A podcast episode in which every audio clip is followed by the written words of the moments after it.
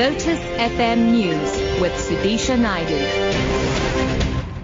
It's 12 o'clock a day. Humanitarian group The Gift of the Givers Foundation says the nine tourists who were released at the weekend after being detained in China are now unfairly carrying the label of being race terrorists. The group included five South Africans, three Britons and an Indian. The foundation's Imtiaz Sooliman says according to Chinese media, the group signed confessions admitting to have been advocating terrorism. The Chinese news agency Xinhua further reported that the group repented and was punished by being deported. Sooliman explains what led to the group's detention. We're watching a documentary and thereafter watching terrorist-related videos. And also they were involved in groups arranging, organizing terrorism, and that the nine repented for their bad actions and left.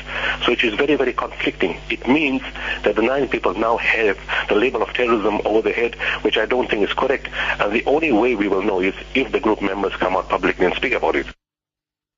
A pedestrian and two occupants of two vehicles have been injured in a collision on the R61 near Margate on the KwaZulu-Natal south coast. EMRS spokesperson Robert McKenzie says the injured were stabilized on the scene before they were transported to local hospitals. It's believed that the one vehicle reportedly hit the pedestrian or colliding with another vehicle and reportedly overturning. The exact circumstances resulting in the crash are not known at this stage and will be investigated by the police. Motorists are reminded to please be extremely cautious on the roads at all times.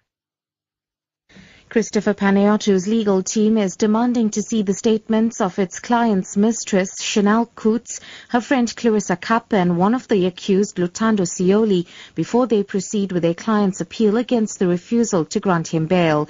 However, Judge Glenn uh, Goosen says that the statements should have been requested during the bail hearing. The state will reply to the request after a tea break.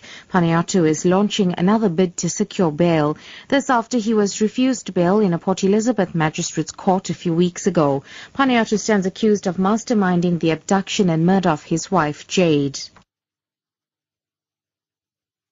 And finally, taxi drivers in the Western Cape will today have an opportunity to learn more about uh, safe driving habits and how to improve safety standards on the province's roads. The Provincial Transport and Public Works Department is presenting a road safety awareness event at the Gugulethu taxi rank in Cape Town. Various transport stakeholders, including the City of Cape Town's traffic services and the Gugulethu SAPS, are supporting the initiative. The department spokesperson Byron La Hoe.